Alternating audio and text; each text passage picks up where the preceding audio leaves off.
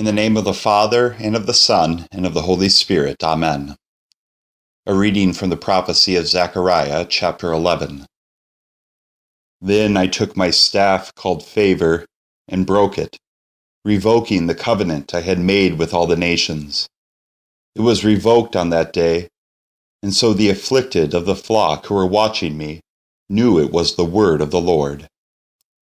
I told them, If you think it best, give me my pay, but if not, keep it.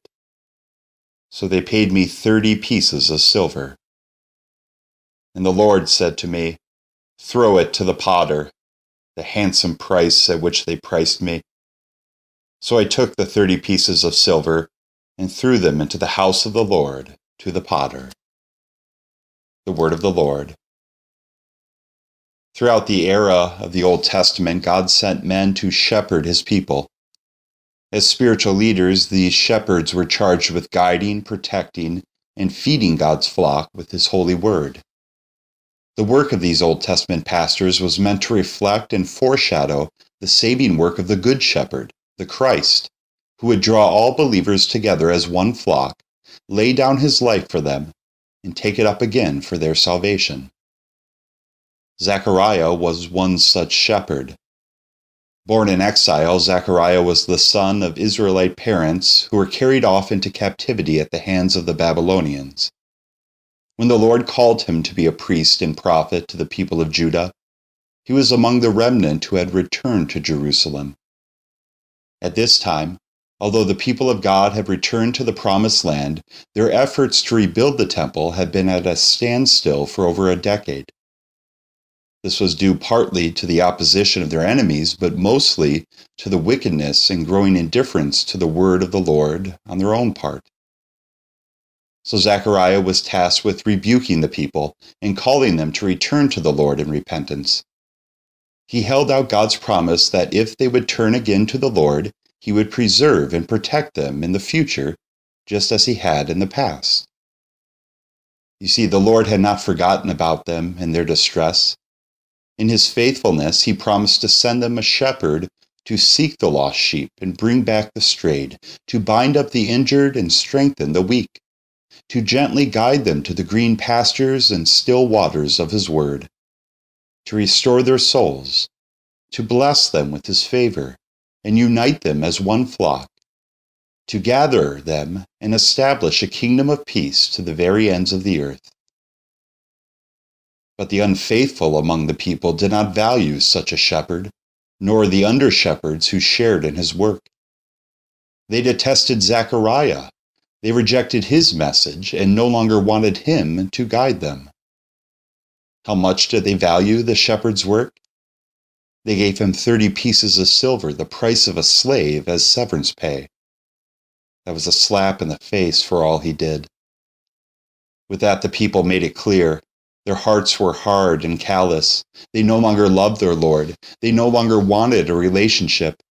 They had abandoned their Lord and his promises spoken by the prophets and chose the slaughter over salvation.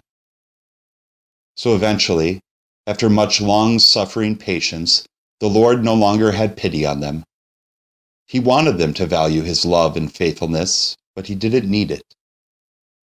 Zechariah, likewise, did not need the not so handsome price at which they priced him, the 30 pieces of silver. He even gave them the option to keep it, and eventually threw it into the house of the Lord to the potter, an emphatic way to signify the end to their relationship. Finally, the shepherd broke his staff called favor, that is, he withdrew his gracious offer. Since they no longer wanted him as their shepherd, they no longer would be his sheep the relationship was annulled, and they would bear the consequences. He would remove his restraint upon the nations and allow them to be over, or allow the nations to overrun his people, like the Romans would later do in 70 AD. And ultimately, since they rejected his gracious gift of forgiveness, they would be eternally condemned. This rejection of the Good Shepherd was epitomized in Judas Iscariot's betrayal of Jesus. It was Judas, the one who had invited Satan into his heart, who approached the chief priests with the deal. What are you willing to give me if I hand him over to you? So they counted out for him thirty silver coins.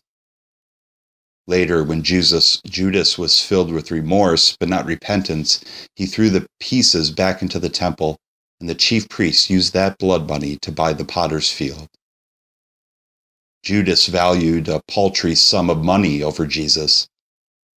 Are there times when you put an even smaller price on him? Do you trade Jesus for the acceptance of your peers? Do you trade Jesus for a few hours of entertainment or sleeping in? Do you sell Jesus in order to hoard the income that he allows you to earn instead of giving him a generous portion as an offering? Do you undervalue him when you spend all your effort and energy on entertainment instead of devotion, on play instead of prayer, on brashly taking instead of humbly receiving? Are the fleeting pleasures of this world that you favor over your gracious Lord worth more to you than the care of your shepherd?